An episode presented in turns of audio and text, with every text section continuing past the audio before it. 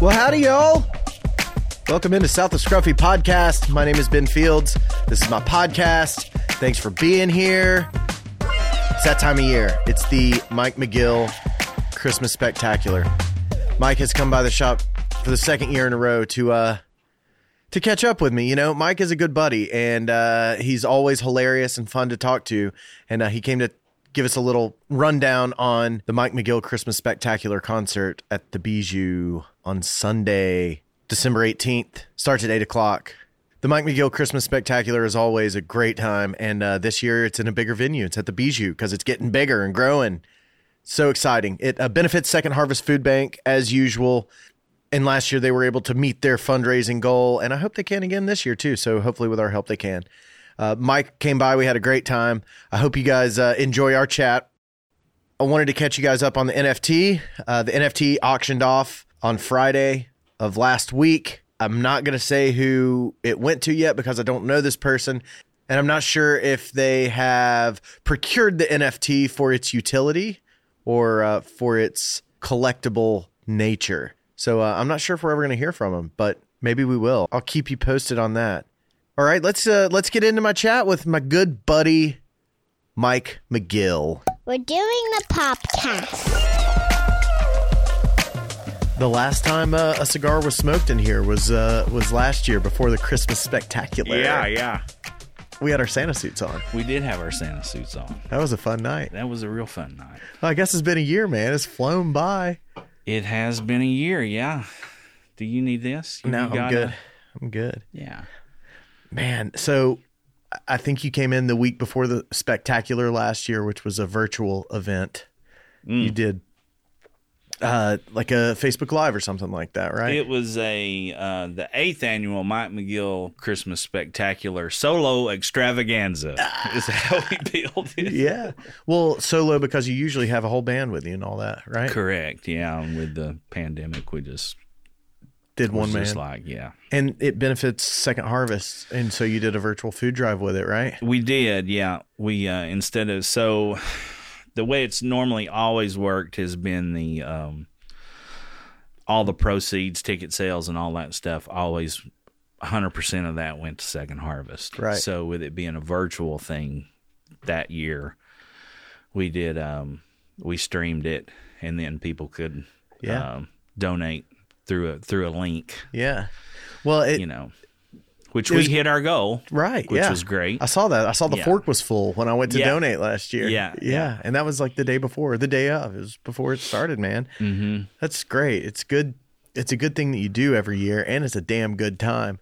Yeah. The few times I've been, Yeah, the live the live show is really, really a lot of fun. well, it's been at Barley's. The first seven were at Barley's, or did you do six and skip, or you? Skipped? no, we did the first seven. You know, I guess it was the what got it all started was Rodney Lee at Barley's. Uh, Yeah, I and- think you and told we- this story we- on the yeah, pod one time. Yeah. It was the 2012. It was the Mayan calendar, end of the world. Yeah. And so we did an end of the world party. Right, right. And, uh, in And case then- you're still out there listening, the damn world didn't end. Um, although it kind of feels like well, It might not gonna- tomorrow. yeah, yeah. But um, so right, it was such a big success. So what we did, we had like six bands, and everybody would do like three songs or Yeah. four or whatever. And uh, so it was just that revolving door of people that Yeah. got their time behind the behind the you know their time at the plate, their behind their time at, behind the mic, and uh, Well, that's why last year was the solo spectacular, right? You didn't. Ha- Yeah. you didn't have a revolving uh, door of musicians behind you to No, come in and we were play. scared to death. We didn't know what to do. you Yeah, know, it was a- numbers were going crazy, and you know, so it was like, um, But you still did it, yeah, and you still raised the money yes, for the Food for Kids program at Second Harvest. yes, which is a great cause. And this year, I, I think last year you had uh, mentioned when you were here that you were doing it virtual last year, but uh, kind of a silver lining was that the Bijou had come to you and said, "Hey, I know it's been a Correct. tough year for musicians, it's been a tough year for everybody. Yeah. I heard you couldn't do the spectacular this year. How about you do it?" At- Well- here's a here, here's a rain check for the Bijou if you want to do it next yeah, year. they totally um, surprised the hell out of me, honestly, because they, um, you know, we had we had the but we had December eighteenth booked last year At for Barley's for or- no for the Bijou. Okay. and their team and myself, we were on really on the same page the entire time, and you know, at that point in time, we had been, you know, so um, so careful and isolated and, and distanced and stuff that we we both decided, well, why, if we've if we've been having people take this much precaution, why Why mess it up now? why is it this important to really do it? Right. Oh, cause nothing can happen on Christmas. That's not, you know, that ain't the way the world works. Yeah. Yeah. So, um, so yeah, so we canceled it and then, um, Facebook lived it and all that. And as good, uh, as goodwill from them, they were just like, well, we're, we're, we're going to guarantee you the date for next year For 2021. for 2021. Yeah. yeah, and that's what's coming up on Friday or Sunday. December 19th, Yeah. Sunday, 8 p.m. at the Bijou Theater. Yeah. Yeah.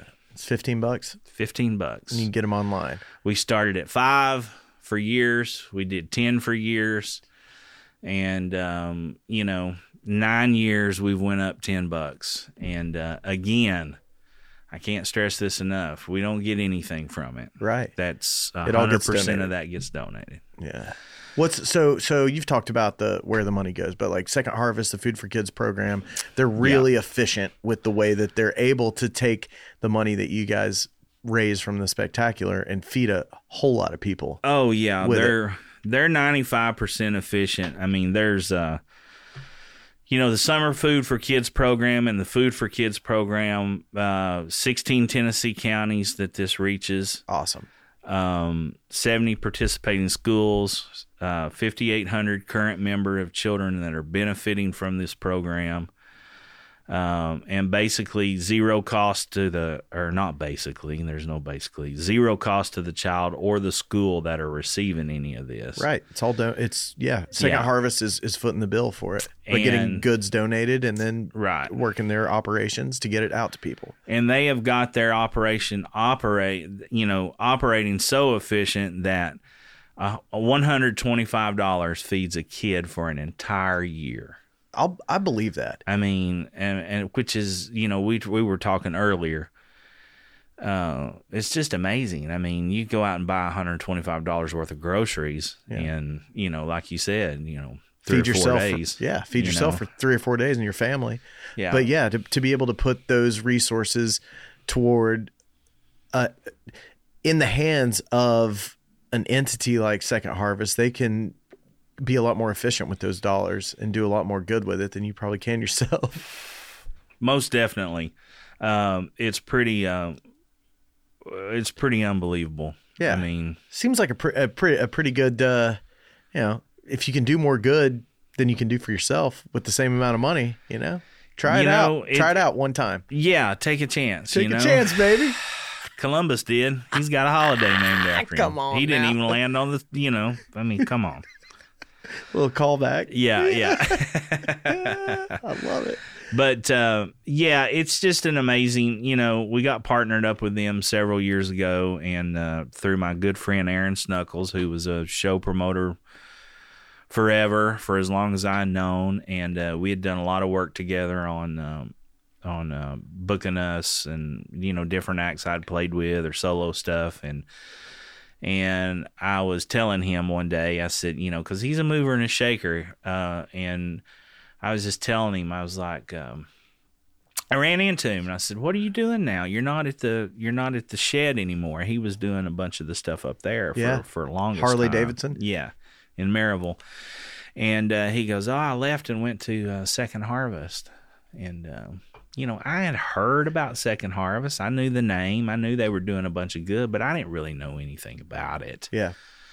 And I said, "Well, I'm look, I'm trying to get a."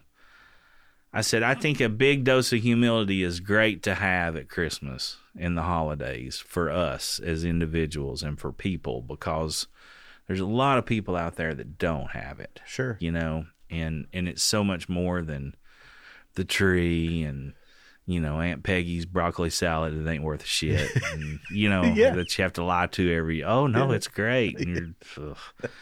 you know, so um, I just think that's important. And it's always been something that's driven me because, you know, the, the help that I've received from good people and throughout my life has always been freely given. And uh, there's no strings attached. You Yeah. do that because you want to. And he goes, Well, I got the perfect program. And he told me about it. And I was like, Oh, yeah, I'm sold. Okay. When was that? Oh, that was, golly, let's see, 21, 20, 19, 18, 17, 16, 15. That was probably in 2015. Okay. So that would have been, yeah. So I think it, we did it three years without any kind of association. Giving. So, yeah. And then year four started Yeah. partnering with Second Harvest to do Exactly. it. That's Yeah. cool. So how is it going to be uh, different this year? Can you tell? Can you talk about who you got coming on, or is there? Is Mm-hmm. there? Yeah. So you've put together a. I'm not going to. You're not. what, you think you got a podcast or something? this is important stuff. I mean, All right. Save it. Save it no, for the no, lights. no. I'm teasing. I'm teasing. Um, so normally we do. It's you know the whole program is 20 to 22, maybe 25 songs, something like that. So it's we've always done it on a Sunday night. It's a 8 p.m. show. We start on time at 8 p.m. We're out of there by 10 Yeah. you know so for if folks do have to work the next day um if they're not They can fortunate try. enough- yeah and um um so that works out that way but normally we have 20 to 21 or 20 to 22 songs something some something in that in that in that uh, number and we normally i normally get about 10 to 11 guests Okay. so And then this- your band. Your- and then, yeah So your band's what a four piece? yes Okay, so you've got the four piece, and then you have ten or eleven guests that come out during that, the show, that come out and actually you perform know, a couple songs perf- with you. They perform one song a piece, Okay, uh, and then um, you know, and they have that band at their disposal. We work. We, they all right. So this year we're only going to have um, six special guests, okay, and instead of doing one song a piece, then everyone's going to get two. okay. Are they going to do them in a row, or are they going to do? I 'em- don't know. Okay, yeah, and you know. got the set list. Well, got the Tamp down set yet. list, but I don't know in What what, order? order. Yeah, Okay, uh, we've got so so we start on this like in end of October. I kind of start thinking about who I'm going to invite and and and who I want to spend Christmas with. Yeah. You know, basically.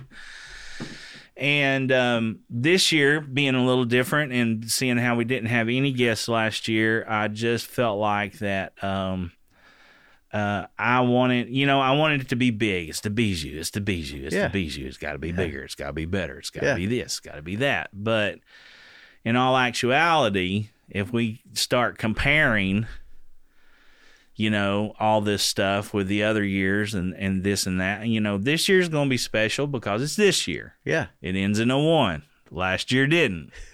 You know, the year before that ended in a nine. So y- you know, it's gonna be something different. Can't get caught up. Yeah, I you know, feel ya. in the in Compare 'em the one compare. to- yeah. yeah. okay, So um, so we've got um, Trisha Jean Brady yeah, is coming on. She's going to do a couple of tunes, and she's one of, uh, you know, for about the first two or three years at that point in time, she was singing with the Black Lilies, so she didn't ever get to be a part of it. they were on tour or something. They were always working, you really know, busy. much like the rest of us. You know, we don't. Yeah. It's really hard for working musicians to get that opportunity to actually be a fan that night. You Right. know, and uh, and then it's kind of weird when you're the fan and you're not, you know, doing what you're supposed to do. You know, or what you're what you do for a living. You know. Yeah, is that is there some FOMO there? Is there like do you- when you go to shows, do you do you wish you were the one on the stage? Mm, Or are you able to go and just enjoy it? I as a- think for a time, you know, when you first get started out, you're always wondering what it feels like to be that guy right now. Yeah. you know, Even at big sold shows, out crowd yeah. or a, or a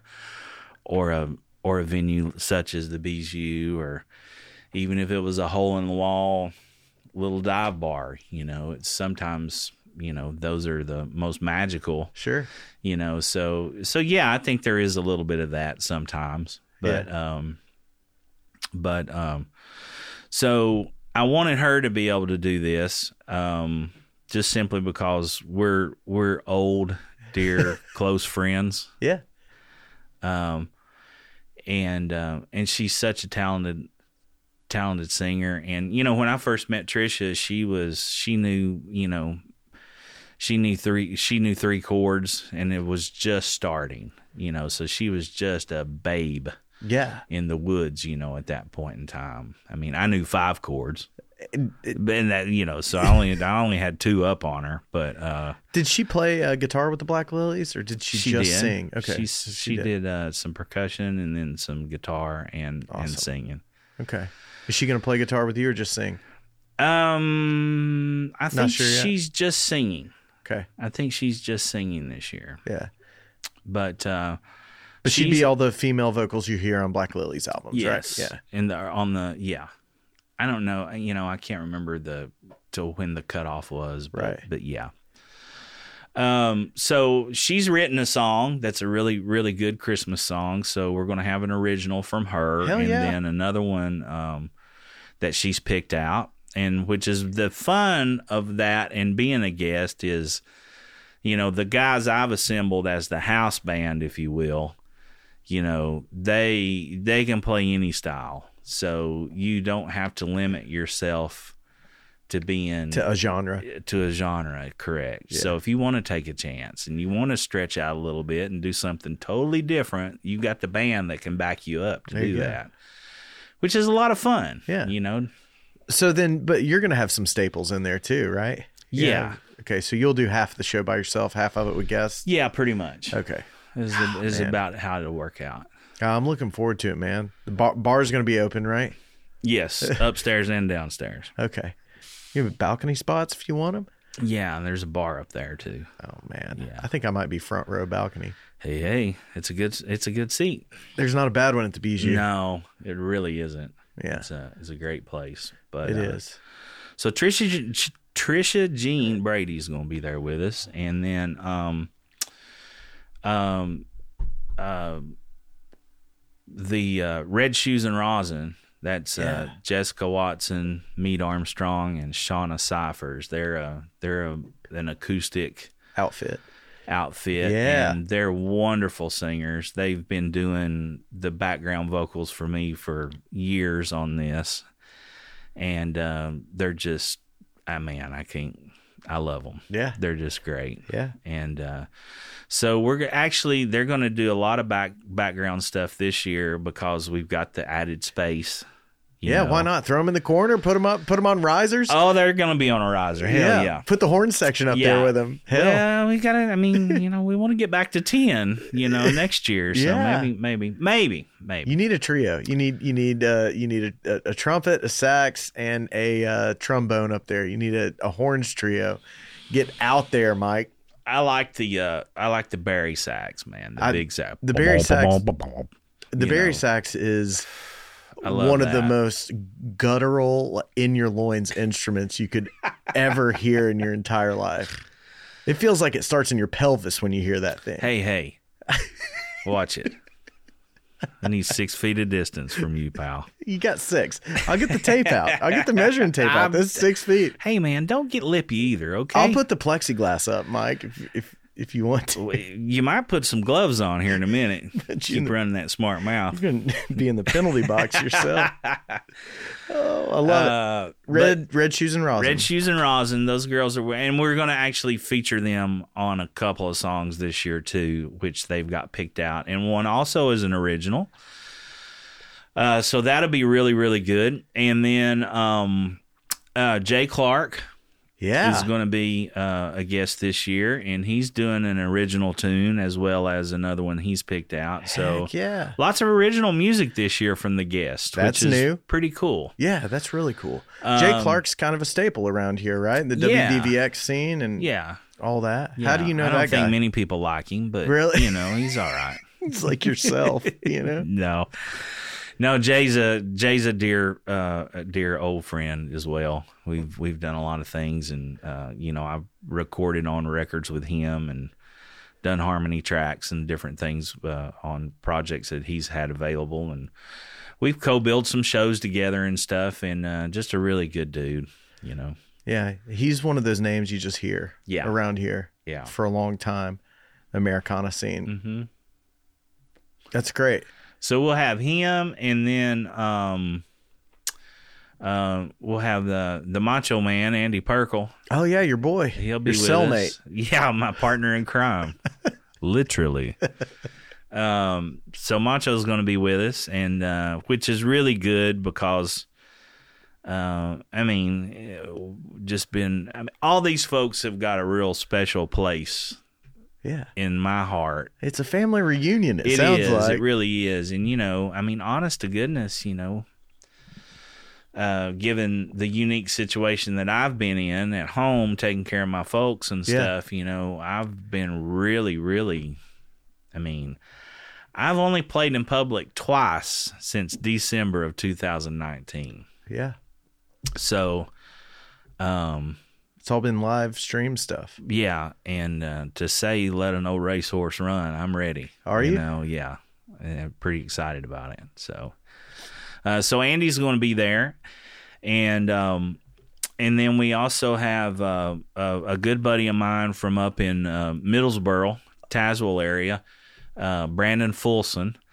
And uh, Brandon's a great songwriter, and is uh, you know is, just, is one of those guys. That just he just he's always writing. I just want to I want to break his fingers or something, you know, because he's Yeah. it's like man, how do you come up with that much stuff? You know, it's just like well, What I kind- wrote one the other day, and What what kind of music is it that he writes? um, it's um Is it country? it's country, a little country, a little rock and roll, a little Yeah. folk, a little bluegrass. You know, it's kind of the kind of kind of the whole thing that the rest of us are. You know, Yeah. Uh, Not poppy, not pop no, country type no. stuff. No, Well, no, not at all. Okay. Um, so he's doing an original song that's a great, great tune. Uh, and um, and then so the other day, he sent me a text. This is a good story. He sent me a text the other day and said, um, he said, you know, we were. I mean, this was three or four years ago. He we had traded a couple of texts, you know, back and forth, and he said, "You know, we traded some texts about doing a Christmas, you know, coming up with an idea for a Christmas song, and and um, uh, I said, yeah, I vaguely remember remember that. I said, I wish I knew any of the lines, you know, because it was just one of those kind of a ping pong match, you know. He threw out a line, and I throw one back. Was it over text or was it in it was person? over text. so could you go back and look at it and find it? Bingo. Oh, I did I Where'd you ruin the park- story? Where'd you park your squad car at, Dick Tracy? If you weren't so damn predictable, Mike, oh my God. It's like having a podcast with my brother in law's kids all of a sudden. No, yeah. So he went back and found it and screenshotted it and sent it to me. And, um, and I was like, well, man, th- those are pretty good. You know, They're- I think we got, we might have something, we might be able to work with this.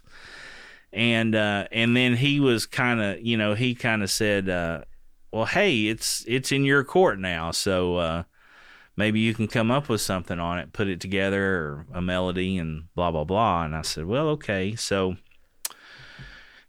um, I had a, my neighbor, which I refer to as my neighbor. He had been sick for a while, and uh, with cancer, and had beat it, and then it came back, and um, we lost him in November this year. Sorry, man. Ah, thank you. But um, one day he came over to my house and uh, he said, um, he goes, "What's this right here?" And he was pointing on the table, and it was a paper plate, one of the old school paper plates, you know, that you put in the holder, you know, because it would fold in half if Yeah. you, you know, try to just- put anything on Yeah, it, it yeah, just, just- collapse. it was- you got to put four of them together to get it to s- About- stay rigid. yeah, about two steps better than a napkin, you know. yeah. And uh, so he goes, "What is this?" And I said, "Well, it's uh, you know, I had this thought the other night, and I, I just the key to writing is to get it out of your head and get it somewhere in a recording of it. So which could be just writing it down. Sure. It could be capturing it, Yeah. you know, on A voice memo on your phone. exactly. Yeah. Get it out of the head somewhere Yes. else. Yeah. And uh, he said, he said, well, Michael, now listen, you're a good writer and, and you're a talented fella. He said, but you can't be writing shit on a paper plate. You've got to do better than that. You need a book, you know, Yeah. ve- very matter of fact. And I said, okay, well, uh, you know, I mean, I've got composition books. No, no, you got to have a book and you should have books and you need a proper book and and you know and another thing with book and then another sentence that had book in it and then book twice more and so the book thing was really being hammered down It here was. you know You're too good for this for this plate Yeah. shit. so uh i said okay so i don't know a couple days go by and he shows back up and he's got Wait a this- second. Do you have a book? he had a book god you're two for two numbers like that you'll be in the hall of fame ben jesus there was two for ben everybody keeping score at home so uh he brought that and uh he brought me this book and it was really nice it was kind of like a kind of like a nightstand you know is had a nice binding on it and everything and uh, a bookmark and the whole you know really nice book to Something write to write thoughts Probably and- wouldn't set a you wouldn't use it as a coaster. no, you would not use that as a coaster and probably use it more so as like a journal, Okay. you know, Yeah, versus yeah. a composition book Right, or right. s- scratching and scribbling, you know, and stuff like Yeah. that. So I don't know. We It just, had some panache. it did have some panache. yeah. And uh, so we had lost him, and I was sitting there looking at uh, looking at these screenshots that Brandon had sent, and over on the end table underneath my Charlie Brown tree Yeah. is this book. And I'm like, hmm, all right. Well, shit. I guess I got to write this thing now. I I'm don't out of I don't plates. have an acute. I don't have an excuse, you Yeah. know. So lo and behold, we put that stuff together, came up with a good melody, and wrote the first song in the book for the Neighbro. So I don't know if the book was Okay. the muse or he was, but uh, it got the creative juices flowing and and and made me want to do it. So Brandon and I will be doing an original song that we co-wrote together, too. Dedicated to the So- neighbor. Yeah, to the Neighbro. I love it. Okay, Yeah, so it's you pretty just cool. took the screen grabs uh, Yeah. from the text conversation that you dug up, Mm-hmm. and then you wrote a melody to it, Mm-hmm. and now you and Brandon worked on it remotely and then together. actually did a he does a live radio show an internet radio show with a thing called knoxvillemusic.com Yeah, yeah. and um, he had me on Is that it? Knox Radio app? Knox? What is it it? is it's an app uh, knox radio uh, real Okay. Uh, shit that's not it Yeah. real knoxvillemusic.com Okay. that's what it Jesus. is so real Mike, knoxville get it music together. i'm trying All you right. know um yeah so real knoxville music you can go to your app store you can download the app and the beautiful thing about it is it's all local artists um and If you Google Real Knoxville Music, it goes to realknoxvillemusic.com. yes And that's it. It's the radio show. yeah You can play it right here from the play it right here from the browser. yeah 24 7 Yeah. it's always on Really. Yeah. And it's all local stuff. Kevin Abernathy right now, some There you go. stories is playing. A great, great songwriter. Probably one of the best songwriters in this in this town. Really? Yeah. Okay, he's Very, his very song's good. playing right now on on the radio on uh on Real Knoxville Music. There you go. What's he do? What kind of Uh, music? Well, Because I've never heard of him. when Kevin I Abernathy. when I first met Kevin, he was he had like a three piece rock and roll band. I mean, this dude's like Eddie Van Halen, you know, on guitar. I mean, he's really, really really tremendous guitar player. Um, so Like they An- were doing Andy Wood level. yes, Okay, Very much so. I like I it. mean, I think I used the word Eddie Van Halen. Yeah. So yeah, uh, yes, Andy Wood, Eddie Van Halen. I always think of them together. I don't know. Yeah. I think when Andy was over here, he had a, a Van Halen. It was right. It was right after. oh, Andy's he- a monster, man. he is. and a super nice guy. Yeah, I think he had a, an Eddie Van Halen uh, buff on or something when he came Nice. over. I always think of them together. yeah. I actually watched that one. Did you? Mm-hmm. Yeah. Oh, you guys. Oh yeah, he's he's great, man. Mm-hmm. And and Kevin Abernathy is playing the electric too. When I first met him, he was primarily an electric guitar player, but I think now, as as we all do, we evolve and do different things. But he's he's got all kinds of music out there. Just search for it, you'll Yeah. find it. Okay. I think his last project was more uh, more the singer songwriter type of thing. Okay. His daughters are the Pinklets, Oh yeah, uh, little rock and roll heard of group. them. Yeah, they were on. they're they're young, right? They're like, are they, They, in are high, they're high school? school, age. Yeah. but they're making noise. Oh, People yeah, people totally. are tuning into them. They came out on. They were there in 2019 at the at the uh, spectacular and Oh, did the cool. um, did the U2 song. Um, I can't think of the name of it now, but it's a Christmas song. Oh, okay, I, Um, I don't know. da, da, da, da, da, da. I don't know the U2 Christmas song. Well, you're no help, Ben. I know what's it called. You're worthless. I don't know what it's called. If it's, we didn't have that out, if you've not been listening, pay attention. chop, chop. Come on. Hold on, let me see. I got my fingers. Christmas, baby, please come home. Oh, Yeah, there you go. Okay, with the Um, Pinklets The Pinklets did that. That's yeah, fun. In, in 19 at Barley's. at Barley's. Okay. Yes. Um, But no, Kevin's a great writer. And uh, uh, how do we? What were we talking about? Real Knoxville Oh yeah, music. there you go. So I went over on I think it was Monday or Tuesday. I guess well, we were supposed to get together on what? Tuesday? Monday. Monday. Okay, Yeah. so it was Tuesday. Okay. And uh, I sat in with Brandon on his show. He does a show from uh, eight to ten On Tuesday on night Tuesday nights. on Real Knoxville. on real Music Knoxville dot com. com. Yeah. It's And the called app. Serious Honk. That's the name of the Okay. uh, the show he And it's all does. local musicians. It's all local. that's super cool. Yeah, uh, and it'll be all genres. You know, there's no, it's not pigeonholed into one channel. It's Really? what everybody does. yeah. Okay. I guess you've got to if if you're going to play just local Yeah. folks, you got to branch out a little. Um. So we were, um, I was on that, and um, and we actually recorded our song before the radio show. So The, that's the gonna, Neighbro song. Yes, the neighbor song. Okay. Was that the first time you guys had played it together? It was. How'd it turn out? Uh, good. Yeah, we just did it real simple, just Okay. two part harmony and one acoustic guitar. Did you put it out yet? Or are you going to wait? it's it, it will be out before the show. Okay. Uh, they're they're editing and mixing it all down now, so Okay. um, I'm not sure what the ETA is on that, but okay. but yeah, it'll be probably within the next two or three days, I'd imagine. Cool. Is he doing a cover with you too at the No, spectacular? he's doing just that one. He's doing his original that he wrote, one called Earl's Christmas, Okay. and then we'll be doing this That one. one. Okay.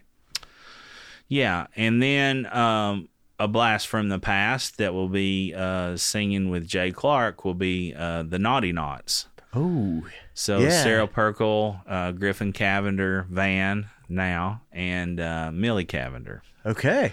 So yeah, it'll be a it'll be a it'll be a nice eclectic mix of of Christmas stuff. I love the Naughty Knots. Yeah, yeah That's they're a great. string band, right? It is. Yeah, Yeah. Three piece. trio. Uh huh. Yeah. What we got? Fiddle, cello, and bass, or something like that, or No fiddle, uh, fiddle, guitar and bass, Fiddle, guitar, and then and bass. fiddle, guitar, dobro, dobro, guitar, bass. Okay, so so they're multi multi-instru- instruments. Yeah. and probably will layer nicely on top of your four piece. I bet that that promises to be a cluster plug. Oh well, you know, uh, the pluck you say. um, but yeah, it's going to be really, really great. And um, so the band this year will be made up of um, uh, we'll have Nate Barrett on drums, who Okay. who's been um, uh, a staple for the Romeos and for the Mike McGill stuff for Yeah. a long, long time. A great friend, uh, excellent drummer, and um, we'll have uh, Daniel Shiflett on bass, um, who has recorded and done stuff with everybody. Uh, tremendous bass player. Um, and then Matt Coker on keys. So he'll be playing uh, piano in the B3. Ooh, nice. Yeah, I got to have the glue, baby. Yeah, that's gonna be great. And uh, and he is in a band called Los Leslies. I've heard of them. If you've never heard their music, do it now. Yeah. Do yourself a favor. Los L A S. LOS. LOS Leslie's. Los Le- Leslie's. Los Leslie's. Yeah. Okay. And they're uh think Booker T and the MGs. I mean they're Really? they're Like phenomenal. that? Yeah. Okay. They're phenomenal. okay. Um and then uh our electric guitar player would be Barry Pohanna, which is also who is also in the Los Leslies Okay. and has played with me for years. okay. Yeah. Man, this is going to be a, an outrageously good time, Mike. It's I'm telling you, man, it's a it's a lot of bang for the buck, and you're gonna have a good time. So show up expecting to have a good time, and don't ruin Christmas. Don't piss me off. I'm not ruining it, no, so nobody else is gonna ruin it. You know. that's exciting, man. mm-hmm. Uh, Sunday, eight o'clock. Yes, Sunday, 8 p.m., December 19th. You can buy your tickets now at knoxbzu.org or at ticketmaster.com. You can follow me on Facebook, backslash my McGill, and or Instagram, McGill Billy. Get you some. I'm glad you're back. Yeah, me too, man. Me too. It's uh, It's been a while, and uh, You're a You working know- voiceover artist now. ah, who knew, right? Your, your voice is so good on the mics, man. It's Well, like- thank you. it's velvet, baby. And there's a long fly ball into the deep azure blue skies of Chavez Ravine. Home run, Dodgers. I was uh, listening to uh, like a hockey play-by-play the other day, and they were talking about how the announcer used like hundred and twenty something different ways to describe passing the puck from one player to another during a game. That's great. It- I mean, uh, a, Yeah. a play-by-play. of- It's a lost art. It is a lost art. We don't have, I mean, in my opinion, and that's just one man's opinion, but um, pretty important. So listen up. Um, You said you don't like Bob Kessling. poor old Bob, man. God dang it. What the hell? Come on, Bob. yeah, you know he makes it tough sometimes. He does. I mean, I get it. I, and It's a and- tough job. it's a tough job and Yeah. I've never done it. So I can't be super, super critical, you know. oh, I mean, it's got to and be not, just you nearly know, impossible. But um but one you know I was listening to a Georgia game several years ago. And, Football? uh, yes. Uh UT Georgia. Okay. And uh and Bob came on at the end and said, "Tune in next week when we'll be playing. We'll be live from Jacksonville, Florida, playing the University of uh, the Florida Gators." I mean, Yeah. it's totally. Yeah, just- that's wrong. That was a week before. Come on, Bob.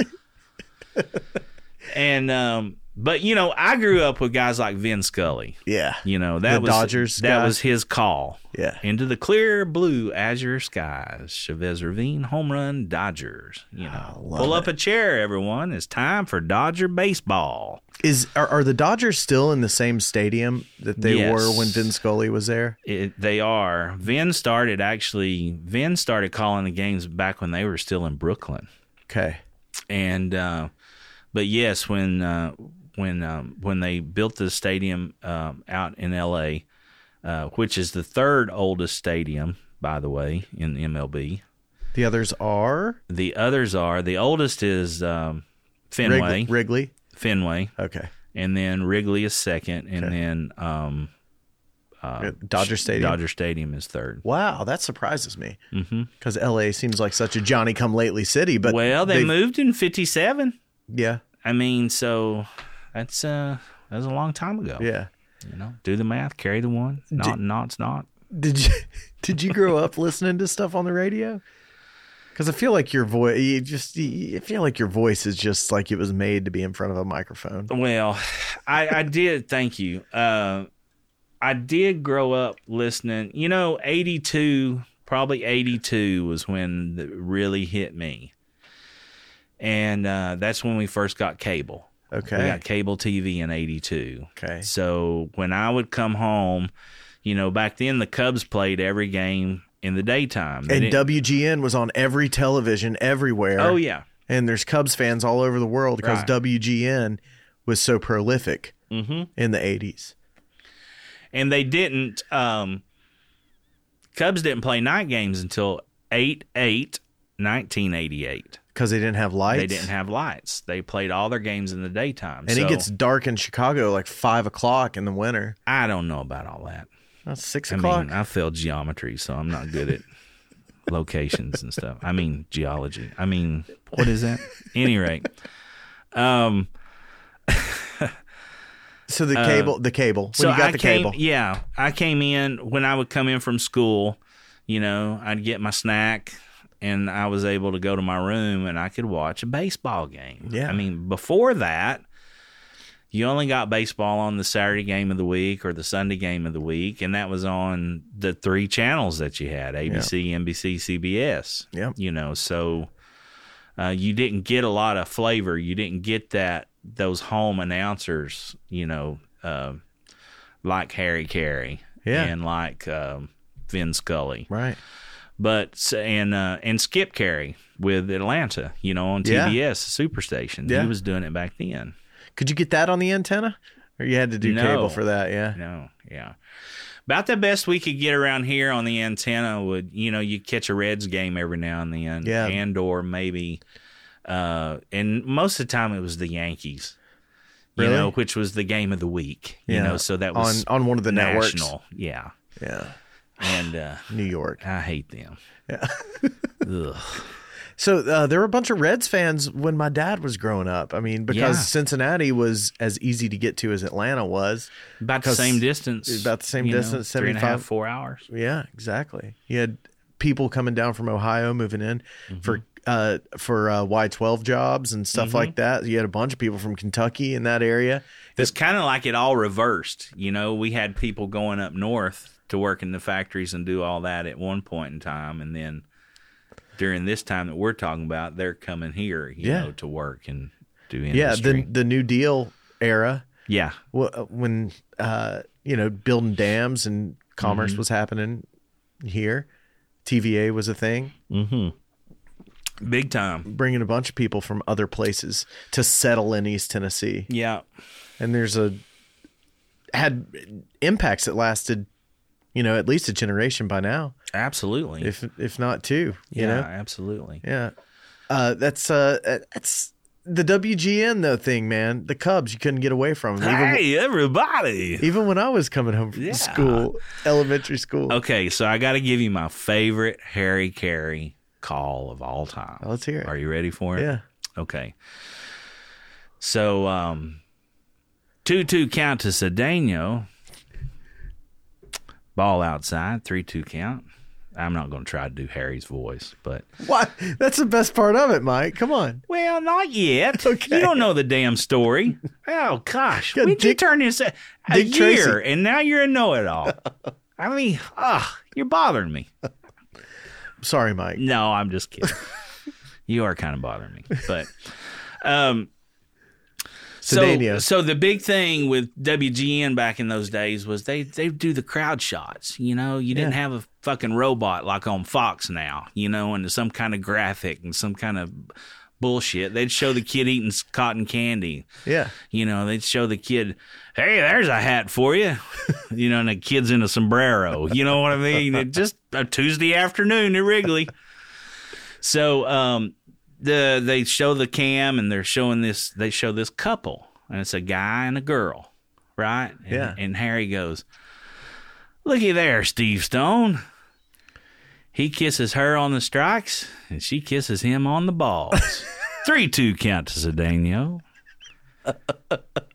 I swear, I heard it. I heard it live, and I just, I, you know, it was just like this is classic. you think you realized great. what he said Of course he did. you yeah yeah, they asked him. Bob Costas asked him one time. They said, um, Harry, you know, because his thing was "Holy cow," you Yeah. know. It's like, why did you come up? How did you come up with "Holy cow"? Why do you say "Holy cow"? He said, because they wouldn't let me say "Holy shit" on the radio. yeah that was his answer. And and he was the voice of the Cubs for over 40 years. He actually started with the um, started with the Cardinals, Really? and then left the Cardinals, and went to the A's.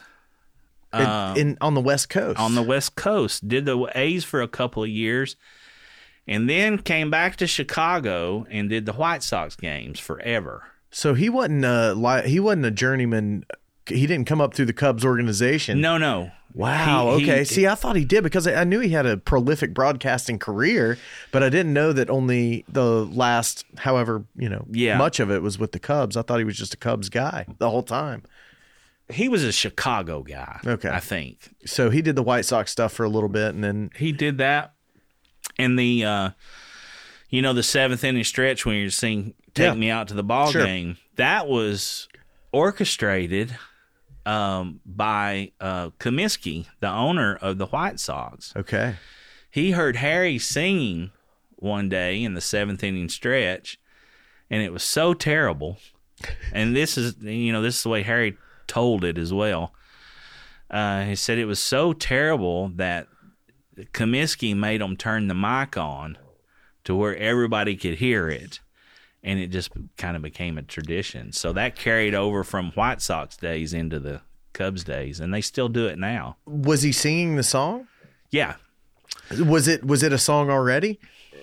Take me out to the fucking ball game? Yeah. Yeah. Okay, but they Take me out to the okay, ball game. but I'm saying he nobody had ever sang it during the seventh inning stretch.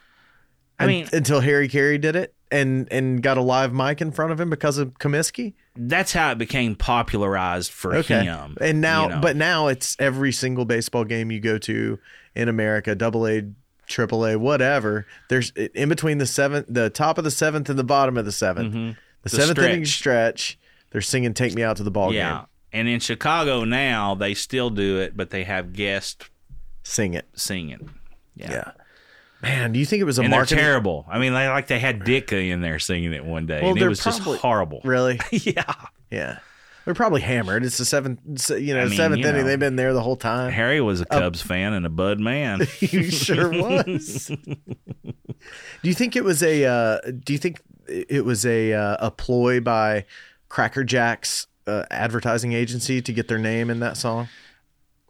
I, you know, Is there in any- the, in the broad scope of things, probably, maybe. Yeah. I don't know. I know in in just in in the reference to the story we're talking about, it was um they said Comiskey was one of the great marketers of the Ah. time Yeah. and he was always looking for an angle. He was Yeah. always looking for a gimmick, a niche, you Yeah. know, he was to, a Vince McMahon. to sell more tickets. Yeah. Yeah.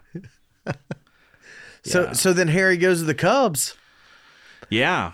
He went to the Cubs. I'm not sure what the year was on that, but yeah, he and and of course wound up um, you know. Doing his last game when he was 112 years old. yeah. Which is kind of you know, it's obviously it's very funny, you know, the whole Will Ferrell thing and and and so many Yeah. different celebrities who love Cubs baseball, you know, have an imitation of Harry and sure. all that. How could you not? But He's a y- caricature. he's total character. I mean, you know, I mean, th- my God, those glasses were so big he could look at a road map and see people waving at him. You know, I mean, it was pretty, pretty much a character. Uh, but, um, um, you know, he he was also as a broadcaster. He was so different than like Scully, Vin Scully Yeah, with the how- Dodgers. it- you know, what do you think it was? He was well, Vin Scully could read the phone book to you. Yeah. Mm-hmm. You know, I mean, the grocery list. Well, we got to pick up eggs, you know, and And it was and all Harry was like the the he was like the common man's announcer, you know. Yeah. He he wouldn't he Harry wasn't afraid to go, "Okay, there's a pop fly to the infield. This should be an easy one." How'd he miss it? yeah. The bum, get him. We're paying him how much a year? yeah. You know. Right. So, Where Vin Scully is still giving you the play by play Yeah. and and in perfect English. yeah, yeah. Yeah. Yeah, very much so. Uh, okay, gotcha. Yeah. But those are the two, right? Those are the the two big like Jack voices. Yeah, in and, then like in the in the play-by-play. in the Cardinal organization, there was uh there was Jack Buck, Yeah. uh, Joe Buck's dad. yeah, Joe Buck yourself. yeah, Yeah. I, hate that guy, Joe Buck. Ugh. I, I was watching a game with him and Troy Aikman, you know? You Yeah. can't get away from the guy. Yeah, man, I don't know. But his dad was so so he's uh he's the uh I don't know, did Joe Buck get in easy? Just cuz uh d- was he, is he trading on pedigree? Oh, Is he I would trading think on his there. name? I would think there's some nepotism involved there for sure. You think? Yeah. So you don't I think he's mean- got the well, chops his I mean, dad you has? know, how did how did Skip Carey get in? I mean, Yeah. you know, he went to school for it, but his dad was a Harry Carey, so And he's a Braves guy. he was a Braves guy. Yeah. But now the other one on the big national scene, the other big sportscaster who we still got on Sunday Night Footballs is Al uh, Michaels? Al Michaels. Yeah, he's good. Oh man, Al called. I mean, you know, the Miracle on Ice. Yeah. That was a big one he called, and um, you know, to hear to hear some of the things he's done. You know, he was talking one day about a, you know, the wide world of sports, and on ABC back then. You know, they actually went to the corners of the globe, man, and and broadcast this stuff. And Yeah. he was talking about doing a, um, a motorcycle, uh, race that they were on an ice track. Yeah. They were racing on And he was ice. calling And it? he was calling it 'Cause for he fucking ABC. can. Yeah, You know? He he probably learned those those guys' numbers and names right before and who knows? probably called it perfect. Um, but there's there's a lot of really good stuff. Uh, Al Al was you know he was instrumental in a lot of things. Um, you know the uh, what was that the '85 series with the A's and and um, um, uh, the A's and the Dodgers. You know when the earthquake hit. Ah, like a Northridge quake or Yeah. something like that. Yeah, uh, you know, that fault. sh- yeah, that shut the whole. I mean, shut they During were- the series? Yeah. Was it in the middle of a game there was an It was earthquake? during the middle of the World Series, the earthquake. really? Yeah, this was big, big time. Eighty five? I think it was eighty-five. You may Google it to make sure. But, Yeah. um, but yeah, Al Michaels was on the call there, and you know, we didn't have the internet, so there wasn't that voice in the ear of everybody coming up and saying, um, no, it was eighty-nine. I believe it was It was. eighty-nine. And it says it was game three There you go. It was the at A's Candlestick and the, Park. Yeah, Uh so A's and the Giants. was it the A's and the Mm-hmm. Giants? This is a battle of the Bay because it was. Oh, they Oakland- played in the same. So they did seven Yeah. World Series games in the same park. not the same park. Oakland's on the other side of the bay, But but they and San didn't- Francisco's on the other side of the bay. But so they didn't play. They didn't both play at Candlestick. No, The A's had a different stadium. no. That Oh, okay. Candlestick was San Francisco, and then and the, then the 49ers played the at Coliseum. Coliseum, the Oakland Coliseum, was uh, was where the A's played, Okay. and the Raiders, Raiders. the Raiders. The fall wind is a raider. I love uh, a good dual sport park. Yeah, sadly they kind of all went by the by the wayside. I guess you know the Giants, MetLife Stadium, the Giants and the Jets both share that, and Yeah. then the the new one, the big one out in L.A., SoCal, Yeah, Uh, SoFi. SoFi, yeah, Yeah. The the Chargers the and Chargers and the Rams, and the Rams, both which were not there two years ago. who somebody are to shoot anyone that was involved with changing those Rams uniforms. Those Yeah. are the ugliest things known to man. I, I s- I think that uh, that uh, moving the Chargers from San Diego to Los Angeles was a pro- was a bad move. San Diego loved those Chargers, and now they're up in L- LA's got two teams now for no reason. I and they don't- didn't want them. They didn't want the Raiders when they Yeah. went to L.A. but you they know? but they built a state of the art SoFi, the stadium you mentioned, is Oh, the it's- most amazing thing I've ever seen. Yeah. it's an indoor outdoor. Uh, frosted roof over Yeah. the top of it. It's it's just a gazebo canopy over Yeah. an, an open air stadium where it's seventy five and sunny every single day. yeah, it's, It's- pretty amazing. It is amazing. Cost five billion dollars to build it. I think one of the It's in Inglewood. Inglewood, yeah, Yeah, in the- it's in and South that's where South Central. LA. Yeah, so that's where USC is as well, isn't it? uh, it- the Coliseum is Inglewood. nearby. yeah, I Yeah. think so. Yeah. I think Yeah. so. Yeah, which is funny because that's like you know it's it's not it's not the nice part of town. No, In LA. no, totally not.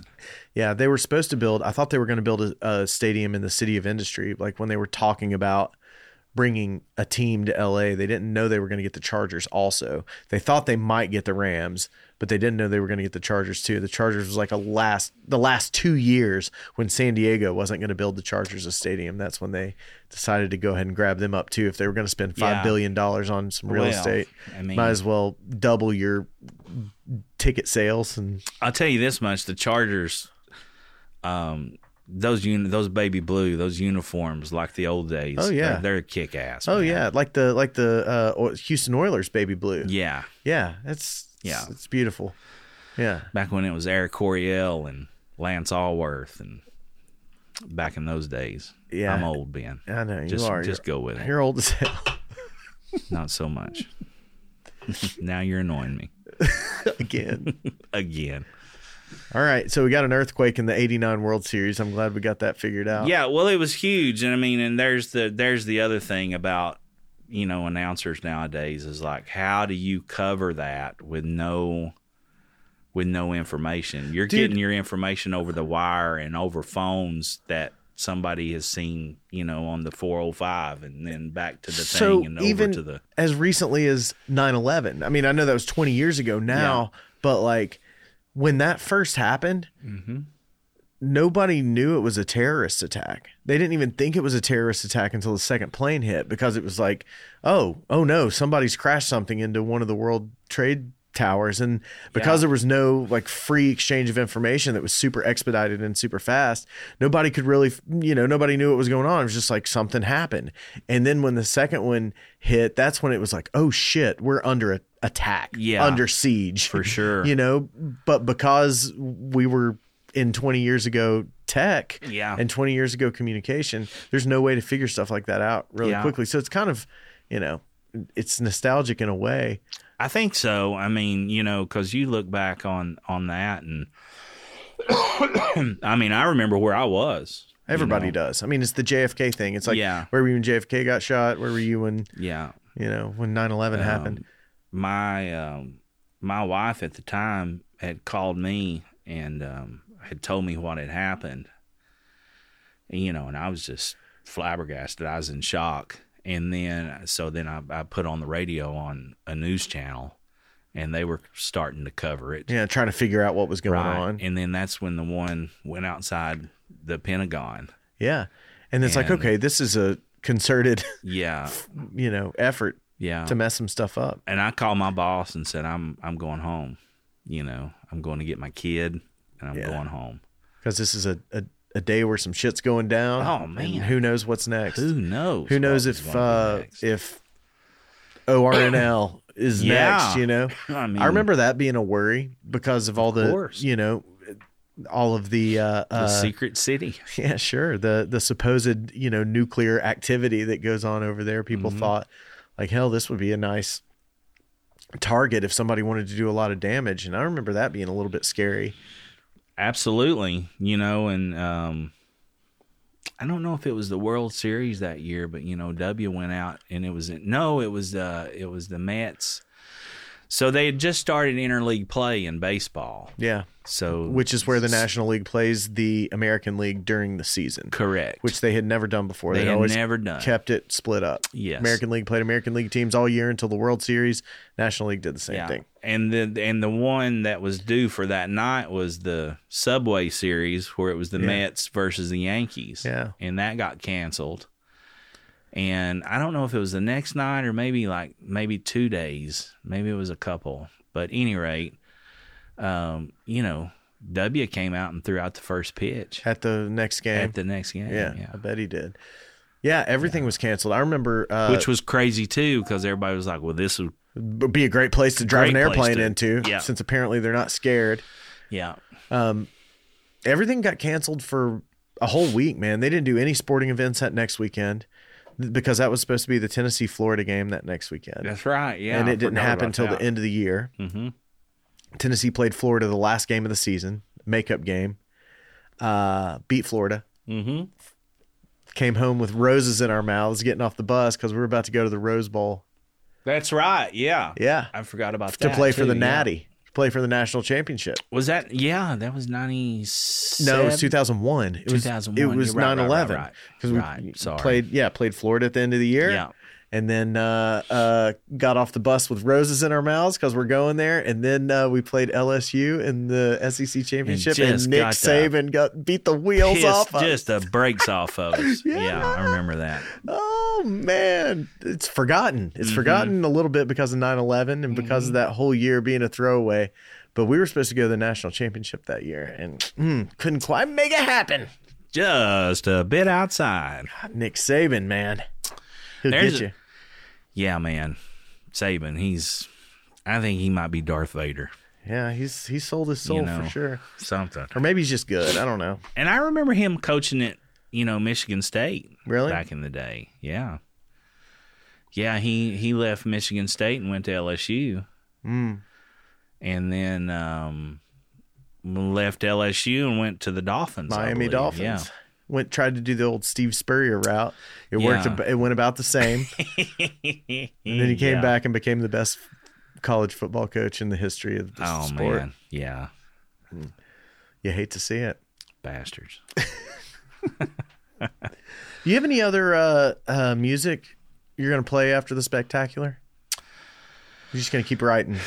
I think I'm just going to keep writing and maybe maybe get back in the studio and Yeah. do some collaborative work. And um, you- you and, gotta know, know- I'm thinking about maybe over the years we've had several different guests, like I say, and um, and a lot of those guests have. Um, I think there's a Christmas album of music out there to to do I like of it. originals to kind of to kind of boast and boost um the locals, you know. the Okay. people. Originals. Yeah. Okay. Yeah. I like it. Yeah.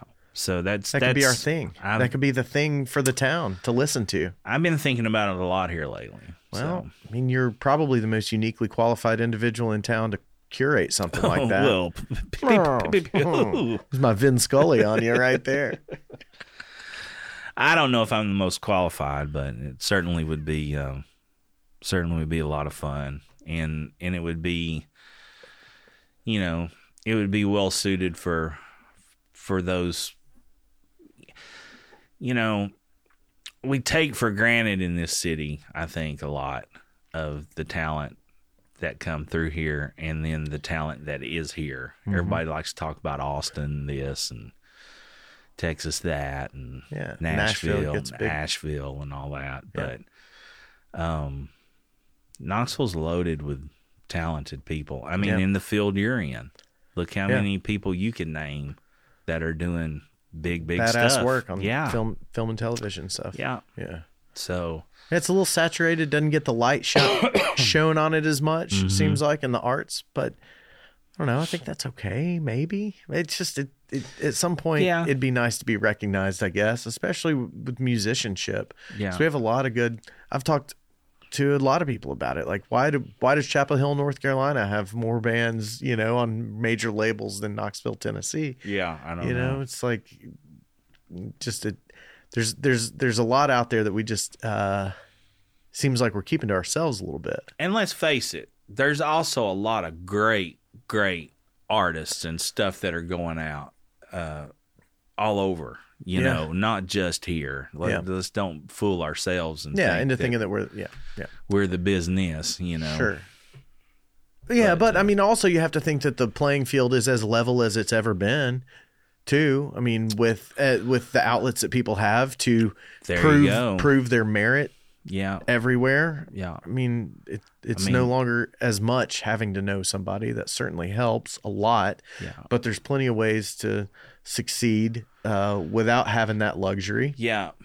You know, but it's not those days of you know back in the days of like, uh, you know, when you had to drive Highway 25 all the way to Cincinnati. Now Yeah. there's interstates and and now there's Bandcamp. Now there's Spotify. Yeah. Now there's iTunes. Yeah. So while it is a, No. a level playing field, it's also more saturated than ever before because everybody has the same benefits and tools that Yes. you have. And I think a lot of that too. Um, I, I think a lot of that falls on venue owners as well. In a lot of ways, is because They need to book more shows. Well, no, not necessarily that, but they they need to book.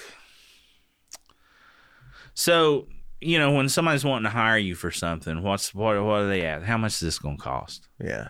You know, um, well, we're going to come in on chariots and a laser light show, and we're going to do yeah, but how much is it going to cost? Well, we we've been we've performed in twenty eight states, six different countries. Yeah, yeah, yeah, but how much is this going to cost? So you know, instead of, you know, maybe thinking about draw and quality, you know, they would underbid their self and get the actual $200 band versus, you know, Spending a little the extra money. 750 or Yeah. the $1,000 band that could really pack it out and, you know, sell you out of booze that night. You know, Yeah. I mean, Yeah. I guess they do the calculation and they feel like it's too risky, I, you know, maybe they do. especially if you're trying to put somebody on a stage every night yeah. in a town where you're not sure if people are going to come out. Yeah, and if you're talking about an every night kind of thing, yeah, Yeah. you can totally see it. Uh, maybe a little more justified like that Right. um, by doing that, but um, But there's but there's that's times- Mm-hmm. something you you come up against, you know, and I'm sure you probably come up against it in your professional world as well. Is like Yeah, I mean, underbidding or undercutting or you know, or Yeah. getting less but thinking you're getting more. well, you at know? some point it costs what it costs, and, Right. You know, you want to do a certain level of work, Right. and you know, it has to be reasonable. People have to be re- reasonable about what Mm-hmm. they're getting. You know, the value that they're getting for the product. Uh, but I, I can think of a number of shows um, where I was surprised that they that it, the promoters paid what they paid to get these folks, assumingly or, or, or seemingly what what they paid. And I'm thinking of like Tyler Childers at um, at the Jig and Reel. yeah, It was a ten dollar ticket yeah, to see Tyler Childers There play you go. two or three years ago. That had to be crazy. They had to be upside down, you know, to pay that. I've Um, opened for Sturgill Simpson three times. Have you really? Yeah. yeah. I mean, open for Chris Stapleton two Really? or three times. You know, back when he was with, um, he had kind of a little rock and roll group, the Johnson Brothers, at the time. Oh, really? Mm-hmm. What about uh, Steel Drivers? Was that after that? That was before Steel Drivers was before Johnson Brothers. Okay. he had kind of set the bluegrass world on its on its head, Yeah, and then moved on uh, to and then moved commercial on to country. three piece rock and roll band. Yeah. that were kick ass. the Johnson Brothers. the Johnson. Where'd with you an open for M. them? Um, we did one at the Prez Pub one night, and then we did one um, at um, uh, the Shed, and there was another one. Seems like somewhere. And then you had like Margot Price playing the pilot light. Yeah, I think happened. Um, yeah, Sturgill I think played the pilot light. I know he played the Bijou. I know. couple I've times. played with him twice at Barley's, Okay. and I, I mean, I opened up as a solo act. You know. Okay. Uh, and then we did a show with him at the at the Shed as well. Okay. Yeah, super nice guy. All both those guys are, you know, Chris and um, Sturgill, real nice fellas, And uh, you down throw- to earth. Really? you know? Yeah, And you throw Tyler Childers in there, and you've got Kentucky's three greatest exports Yeah. over the last 10 years in music, which happened to be, I think, I mean, throw man, Billy String's a little more bluegrassy eh, eh, and not a Kentucky guy, but you throw in like those names that are that are driving out there in country and doing real country music, the not pop country. And you're going to point to, I think, Chris Stapleton, Sturgill Simpson, and uh, Oh. Tyler Childers, which are all three Kentucky boys. yeah, absolutely. I mean, and you know, as bad as I hate giving any kind of props to the Commonwealth of Kentucky, Yeah, bastards. Uh, ugh, yuck. um, you know, historically through the years, I mean, Loretta Lynn, Mm-hmm. Dwight Yoakam, Keith Whitley. I mean, you could g- go on and on. Yeah. I mean, with country music and bluegrass music, Bill Monroe, um, the Osborne brothers, you know, in the bluegrass world, um, lots of talent up there. we owe them. I don't know 'em shit. You know about Paul Cawthon? Uh, I know that He's a name. Dallas guy. I know the name. Kind of, kind of hard driving. You know, almost disco country. It sounds like, but he's he's making a Right. he's making some waves some, out there. Some Atari spaceman stuff going little, on in it. little bit, little bit. His band's good. Yeah. his band's real good. His songs are out there. Real good. Some good songwriting though there too. But There's a there's an Austin band right now that I'm I'm pretty excited um, have been um, about for a while. Uh, they came out with a new recording, you know, I don't know, six months ago probably, but uh, Mike and the Moon Pies. yeah, you t- you told me about them. Yeah, really good. I guess they had had a kind of a residency at uh, one of the one of the hot spots, you know, in town, and had been kind of a house band for ten or eleven years, and then finally started writing a lot of different stuff and got a little push, and they're they're really good. They were a house band in Austin. yeah, Yeah. I'm not What's sure their what s- club it was. probably the but Continental maybe Club. the Prairie Rose too, maybe Yeah. something like that. But Yeah. There's so many of those yeah, places down there where you can go in and see country in an yeah, afternoon. yeah. Just a band playing for no reason. we went down in um, what was that? Was it 15 when we played A and M? Yeah. So, uh, 16. 16 yeah, Yeah. that's right because cubs won the series in 16 Did they? That They was did. that was Josh Dobbs, uh, Alvin Kamara Yeah. year. Yeah. and um, we we went down there to see that and um, but the night before we were in uh, we we had I guess we drove from here and we drove to Shreveport and spent the night and then got back up and the next day and um, and then Drove went- to Austin. and drove to Austin. Or no, yeah, drove to Austin, and um, we got to see the um, we got to see the Blasters that night at the Continental Club, oh yeah. which was pretty great. oh man. Got their sound guy high. There you he go. was pretty happy about that. Bet. And that little alley behind the Continental Club. There's like a I little. think that was when the when the vape sticks first Oh, you- came out. you You, could know, just and you pass could just them be out. like, "Wow, we can stone anywhere we want to." there's this alley behind the Continental Club and just like a hill next to it. You Yeah. just walk to the end of it and look down and you just see people out there smoking all night long. But Uh, uh, yeah, that was a tremendous night, and uh, that was a really tremendous trip, man. It was pretty great. yeah, man. Austin's great. Did, was the uh, was College Station uh, as much fun? College Station was a lot of fun. I mean, it was totally different. I mean, first of all, you know, it's like I don't know, the campus is like you know, 6,000 acres. Really? You know, I mean, It's it's huge. it's humongous. It's humongous. it's Texas sized.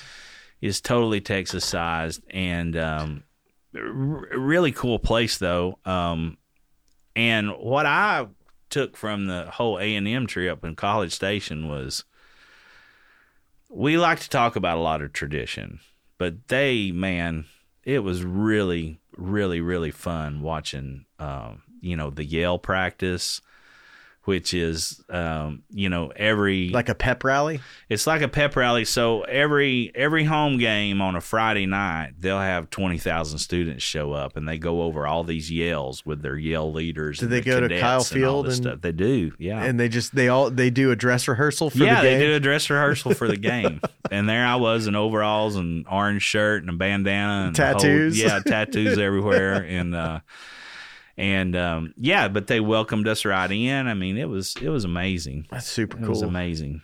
Do you do you have to remind them about all that help we gave them? I did, Yeah, yeah. So we were at the uh, we had it was during the game we would I had gotten up to go uh, to um, to the concession stand and grab a hot dog or Yeah. whatever the hell we were getting, maybe brats, you know, Yeah. or something like that down there. Uh, sausages and beef barbecues really Oh, yeah. huge in Texas. Oh, you sure. know. But what was funny was every time you would meet an alum from A and M, they would always introduce themselves. Hey, Mike McGill, third generation Aggie.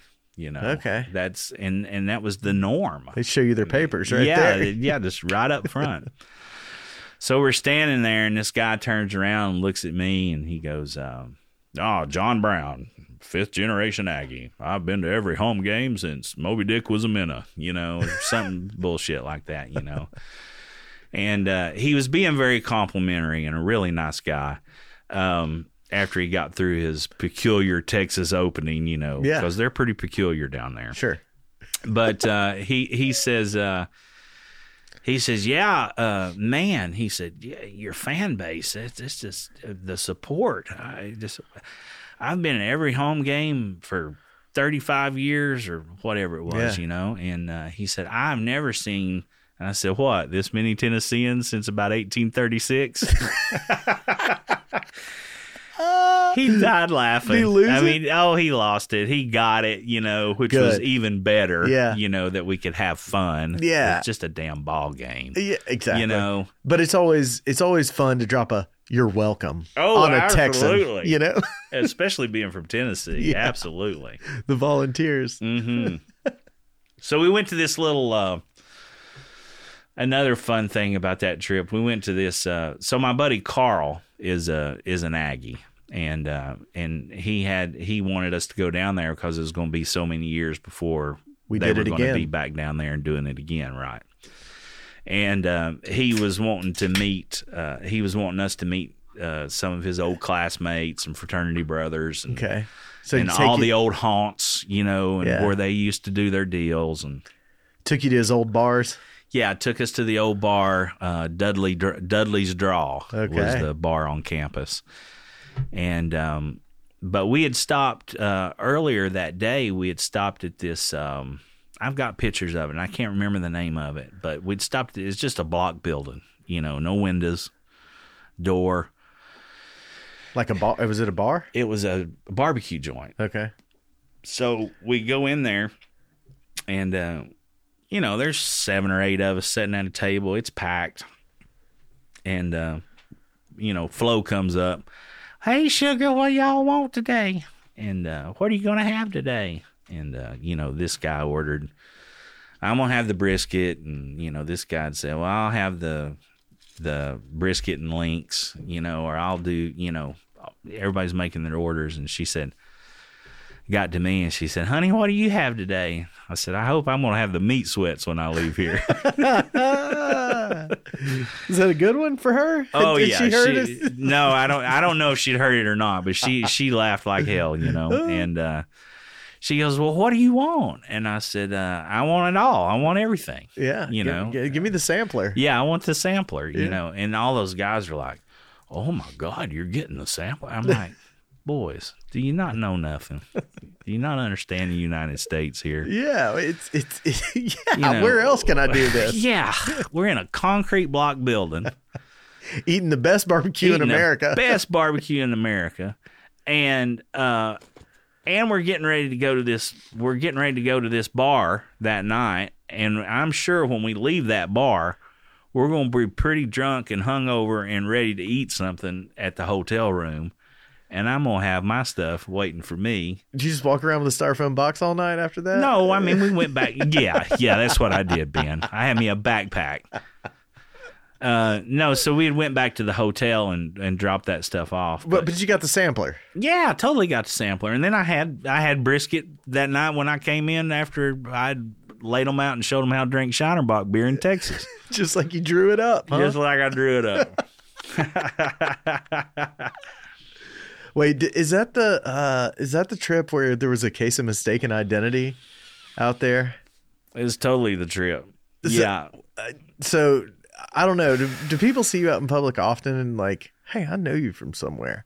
Because Well- because while you do have a unique look that not a lot of people have, like you look familiar to me. I feel. I mean, I've known you for a long time, but still, you got you got a thing where you got a little air to you, like a Well, little movie star vibe or something. Maybe. I mean, you know, we were in Pittsburgh one time and uh, uh,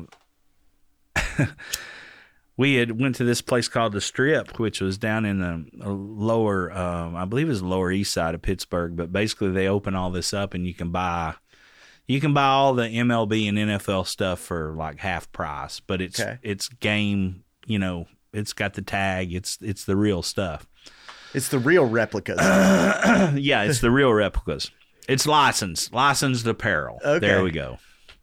And uh, you know, I bought a Pirates T-shirt, three quarter sleeve, you know, baseball tee, Yeah, and got- I, and I yeah. brought and I bought the old Bucks, you know, from the seventies and eighties, the We Are Family. I bought the pillbox hat with oh, the good. stripes Yeah.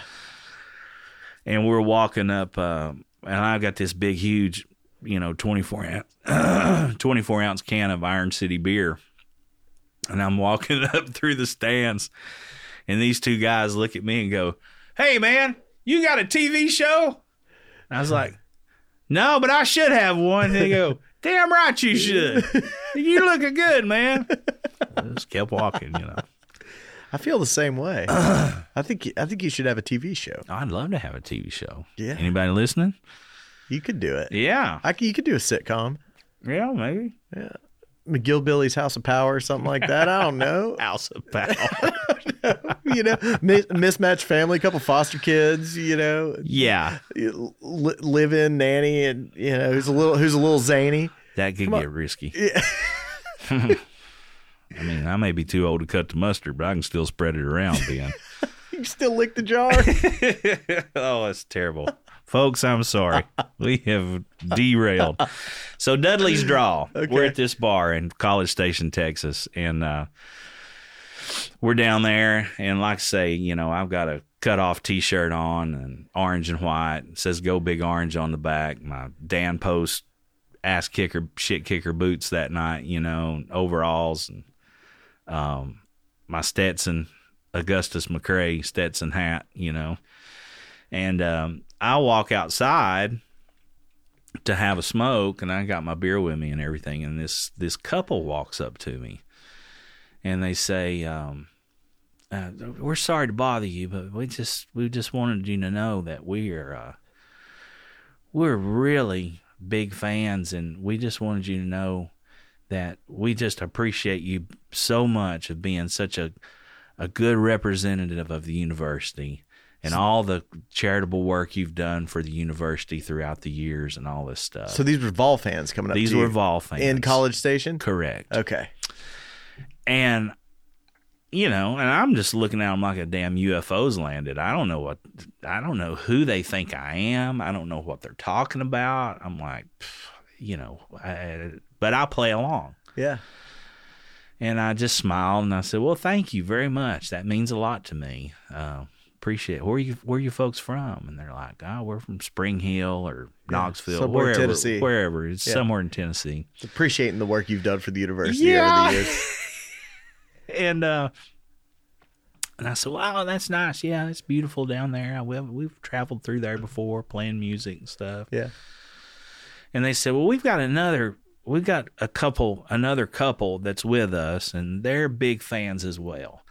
Could we, could we bother you to maybe get our picture made with you?" And I said, "Well, sure. Why not? Well, I mean, we're all here having a good time tonight. so, you know, we walk. o- I mean, this place is jam packed. I mean, it's happening, man. And we walk over there."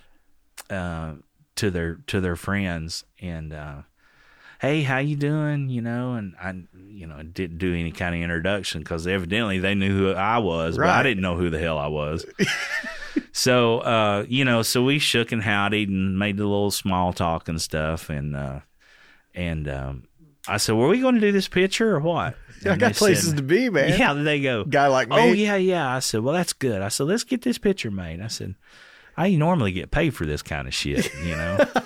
and there, and of course, they dropped everything, you know. So we, yeah, so we, there we are. I'm got my arm around both the ladies, and the husbands are on the opposite sides, you know. And, we're, and I'm in the middle, and uh, the, we get our picture made, and you know they're on about their merry way, and I'm still sitting there like who the hell do they think I am? I don't know. I don't I don't I don't know. I don't get it. So we got back from that trip and several months or maybe a month or two. I I would say several months, but maybe a month or two. After that, I'm playing um, this little place down in Crossville.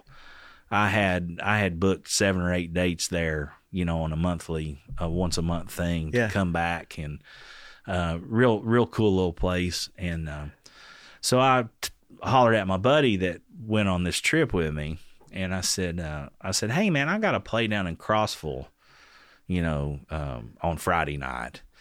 Um, you want to ride with me? You want to go with me? And uh, maybe we'll we'll get a there's a little hotel right there off the exit and.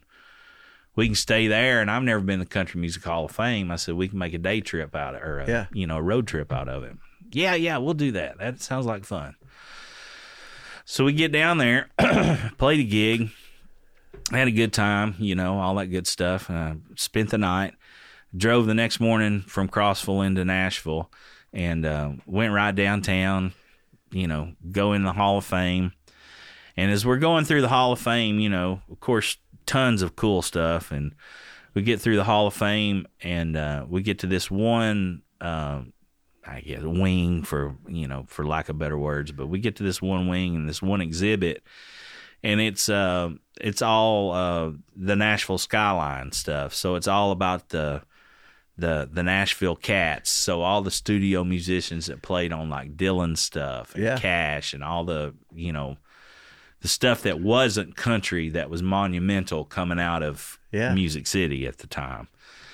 And so we're looking at all that stuff, and it's really, really interesting and really neat. And we ma- and I make a corner and turn, and I look, and I see in one of the display cases, I see an orange, a Tennessee orange, uh, Gibson Les Paul g- electric guitar with a big white power T on it. Yeah. And I'm like, oh, that's kind of cool, you know. And I walk over there to look at it, and there's a big cowboy hat, and then there's like a Letterman's jacket, uh, you know. And I look, and it's Charlie Daniels. It looked just like you did that night and in I College turned Station. around and looked at my buddy, and I was like, that's who those people thought I was. They thought I was Charlie freaking Daniels. Are you kidding me? oh, You know. And so there's worse. Oh no, I It mean it was works. totally cool. But, you know, it took 2 months to figure out who the hell they thought I was. At least you figured it out. You can be still worried to the day. Oh, it was good. so I do get that one uh, quite a bit if I'm wearing Now? my cowboy hat. Yeah. Uh, yeah. yeah, I can see it. I played a thing back in June right after the vaccines and stuff and Yeah. things were kind of calming down. I, Yeah, I ever- we booked- thought we were out of the woods. Yeah. I had booked this outside gig over at uh, Trailhead Tavern. Uh, yeah, um, Brendan James Wright and uh, Joe Jennings, uh, the guys that own that, and uh, and I was pretty excited. You know, I hadn't played out in a long while, and uh, I'm walking across the parking lot or across the street over into the into the lot where the we were doing the show.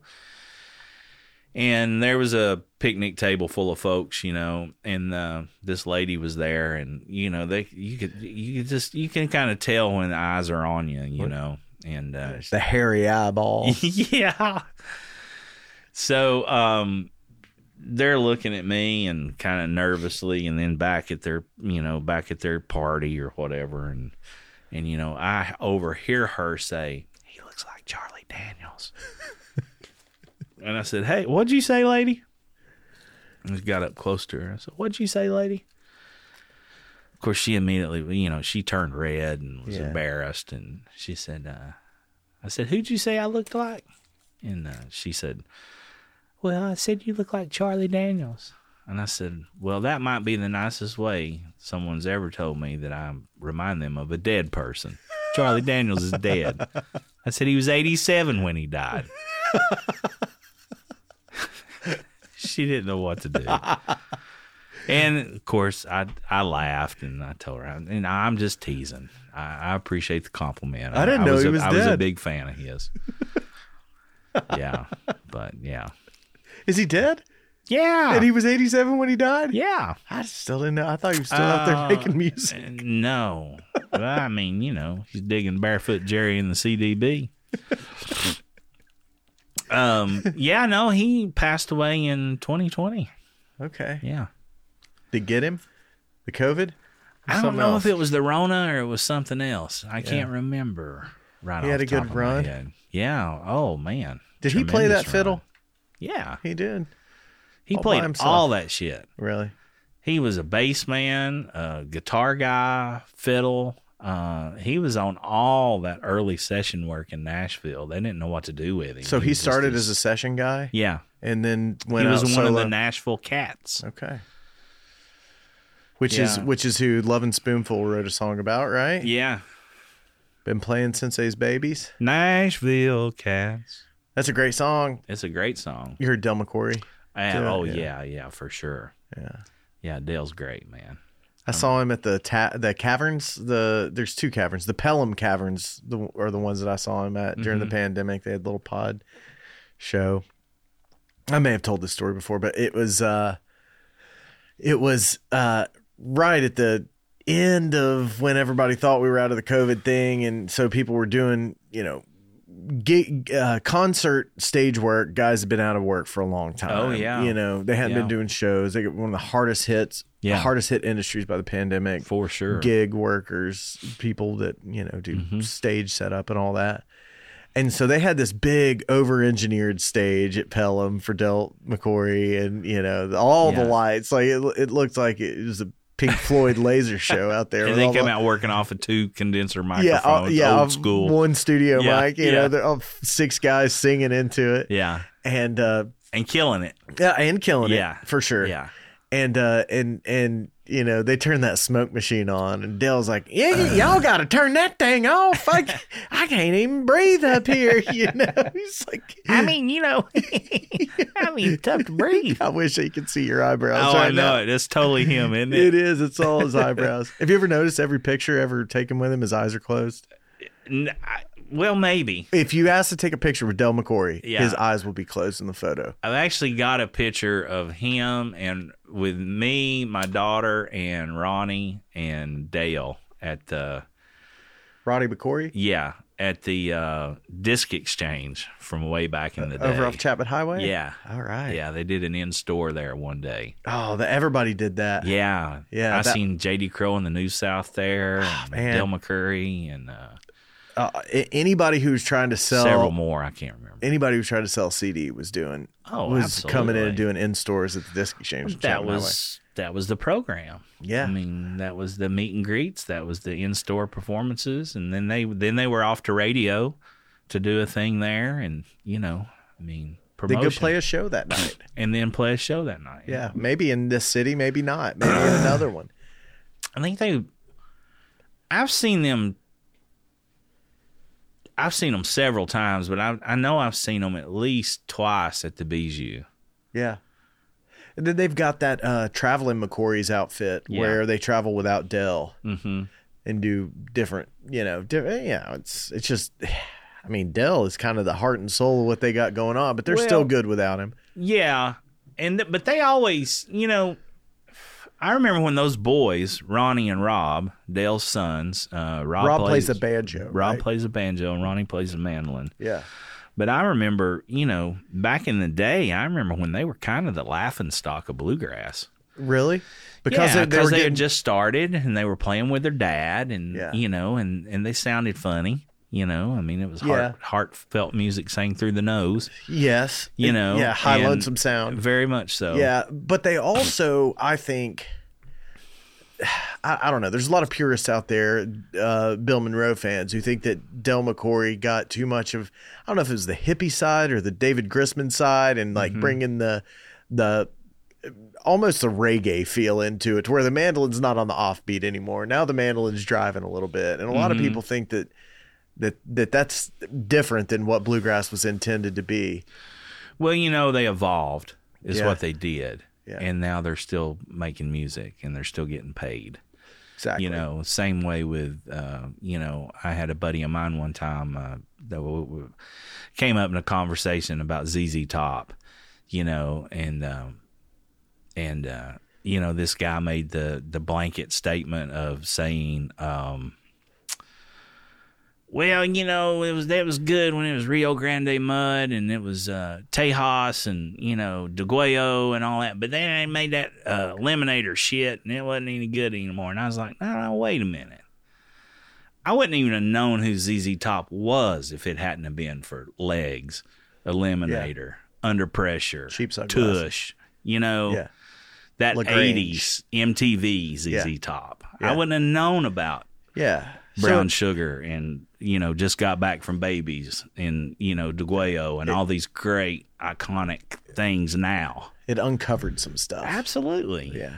That's just another example of how it takes, you know, 10, 15 years of doing stuff consistently before something hits. And then people get to realize what you did before. That's why all these guys die, like uh, uh, uh, Nirvana, Kurt Cobain. Yeah. Like he dies, and then people s- put their eyes on it and realize these guys have been making good music for a long time. Mm-hmm. Mac Miller is somebody that that's happened to recently that's gotten way more popular after he died Um, but they're you know people get this stuff like they get their eye drawn to you and then they realize that you've put in a ton of work oh beforehand gosh yeah and and then you know you finally get realized. And then you know, I mean, like, and, and Dale's a prime example of like what you were what you were talking about is, you know, I seen them one night at Blue Cats with um, was it leftover salmon? Probably Or- probably open it for something like I think it Yeah. was maybe left or maybe fish. I don't remember which one that but it was a jam band, but they were touring with those guys, Yeah, and I think that was the boys. You know that Tried to was get Dell trying into to the- get something into the mainstream, where so Yeah. they could start crossing over and get gain some popularity and get new ears on new Yeah. music. Well, Rob and Ronnie started smoking pot, and then they got their dad dragged into Yeah. that whole that whole uh, jam band scene. Yeah. and now they're like uh they're the, the the jam band bluegrass eyes. I mean, Oh, they're absolutely, until Billy Strings came around, absolutely. you know, stuff like that. No, absolutely. Yeah. I tell you a funny story about that night. Um, so At Blue Cats. Yeah. So this would have been about the time we met. Okay, so Or- like 2003, Yeah, I somewhere don't there. know. Yeah, You're you're Early better with that 2000s. than I am, but it's back in that about that time. yeah. I was clean and serene, you know. Uh, didn't have the beard, didn't have all the God, tattoos. man, you were and you had pretty much a pompadour going on. You, total baby face. But yeah. pearl buttons. I look at pictures from them, dude, or from then, and man, you you were clean cut, dude. You look your mid mod house was in perfect shape. I Oh, can tell by totally. Oh, looking at you. Totally.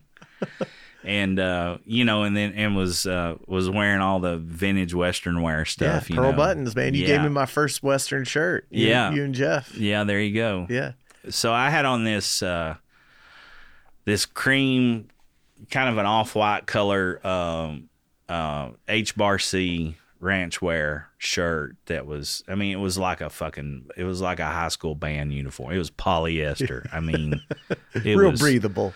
ugh, it was so hot. You looked good. but I looked cool yeah, and um and I walk I'm walking down the sidewalk. I think I'd been in Barley's and had a couple beers and I'm just coming up the sidewalk and was going into the show over there. And um and this shirt was like cream colored with blue and it had like these you know like rainbow kind of colored triple stitch pinwheels in the in the in the yolks and I mean it's pretty snazzy yeah. and um, and I had on a Pabst Blue Ribbon um, trucker hat Okay. and and you know my shit kickers and everything. And I come walking in through there, and man, there's this blonde, and she's like, uh, I mean, smoking hot, eleven on a scale of ten Yeah.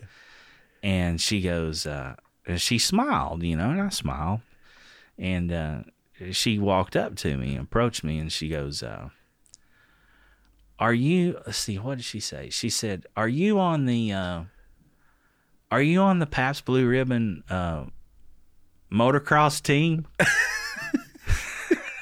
Another case of mistaken identity. And I said, "Yes, I am." You want a picture? I usually get paid for this yeah, shit. yeah. And totally, and and we went in arm in arm and went in and seen the show, and Yeah, uh, she just was with she was a real nice girl. Yeah, Oh, it's too good, Mike. Well, man, e- we got anything else? I'm so damn glad to see you, and I appreciate you coming by doing this. We always have a fun time. Oh man, yeah. I mean, I the honor's all mine. Honestly, I uh, you know when I um first seen you again in Hawaii. Yeah, on your way back. Yeah, Yeah. and um, and I was just excited to see you because I, I- you know, I knew at, you know, at some time back, way back when, that you had went out to L.A. And, Yeah. and started acting and doing a bunch of stuff, and um, so when I seen you there, I was pretty excited, and then Yeah. when I found out you were doing. Uh, the podcast thing, and um, and that you were here, and and uh, a beautiful family, and you're doing well, and and uh, working on the other side of the camera, but uh, and doing good things. Uh, I was just tickled to death, and uh, yeah, tickled to be here. Well, I'm I'm glad, and I think I said it before. Standing, standing invitation for December every year. We'll come smoke a cigar and freeze our ass off in the shop. You heard it, folks. You heard it here. yeah, that sounds good to me, man. I've I've enjoyed it, and uh, just uh, to recap, December nineteenth, um, Bijou Theater. Uh, Yeah, I got Hey. posters right here. yeah, there you go. I'll take a picture of one and put it up on the Instagram. oh, perfect. Yeah. Yeah, so uh, December 19th, uh, 8 p.m. The ninth annual Mike McGill Christmas Spectacular. There you go. Eight to 10, baby. Get in there right on time. You're going to start on time. Yeah, we'll be we'll be right on time. It's a Sunday night. It is a Sunday night and uh and you know one of the good things about being at the BGU, it's a you know, it'll be a family friendly show. So Yeah. you can bring your kids and all that stuff. Yeah. Be a nice night. It'll be a really nice night and uh and uh and hopefully a magical one as well. So Yeah. I'm coming back into town that morning. I'm going to be at the show that night. So Oh, I'm awesome. excited about it. yeah. Can't wait to see you out there. yeah. Be proud to proud to uh, uh, put my hands together for your outfit up there. I'm Yeah, excited. man. Uh, it's going to be a lot of fun. Um, you can get your you can get your tickets at knoxbijou.org and or at Ticketmaster. You can Yeah. I Googled Mike McGill Christmas Spectacular and it was the first thing that came up too. Perfect. Ninth annual. So just type that in and it'll point you in the right direction. There you go. You got no excuses. I love it, man. No Thank you excuses. so much, Mike. I'm so glad to see you. I'm glad we got to hang. Glad to see you, Ben, and um, look forward to doing it again. Let's do it. Come out and see us, folks. Yep.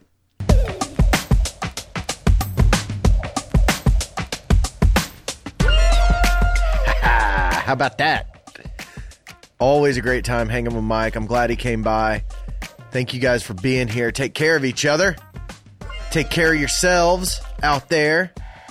Have a great week. We'll talk to y'all real soon, all right? Pitchwire. Play me out.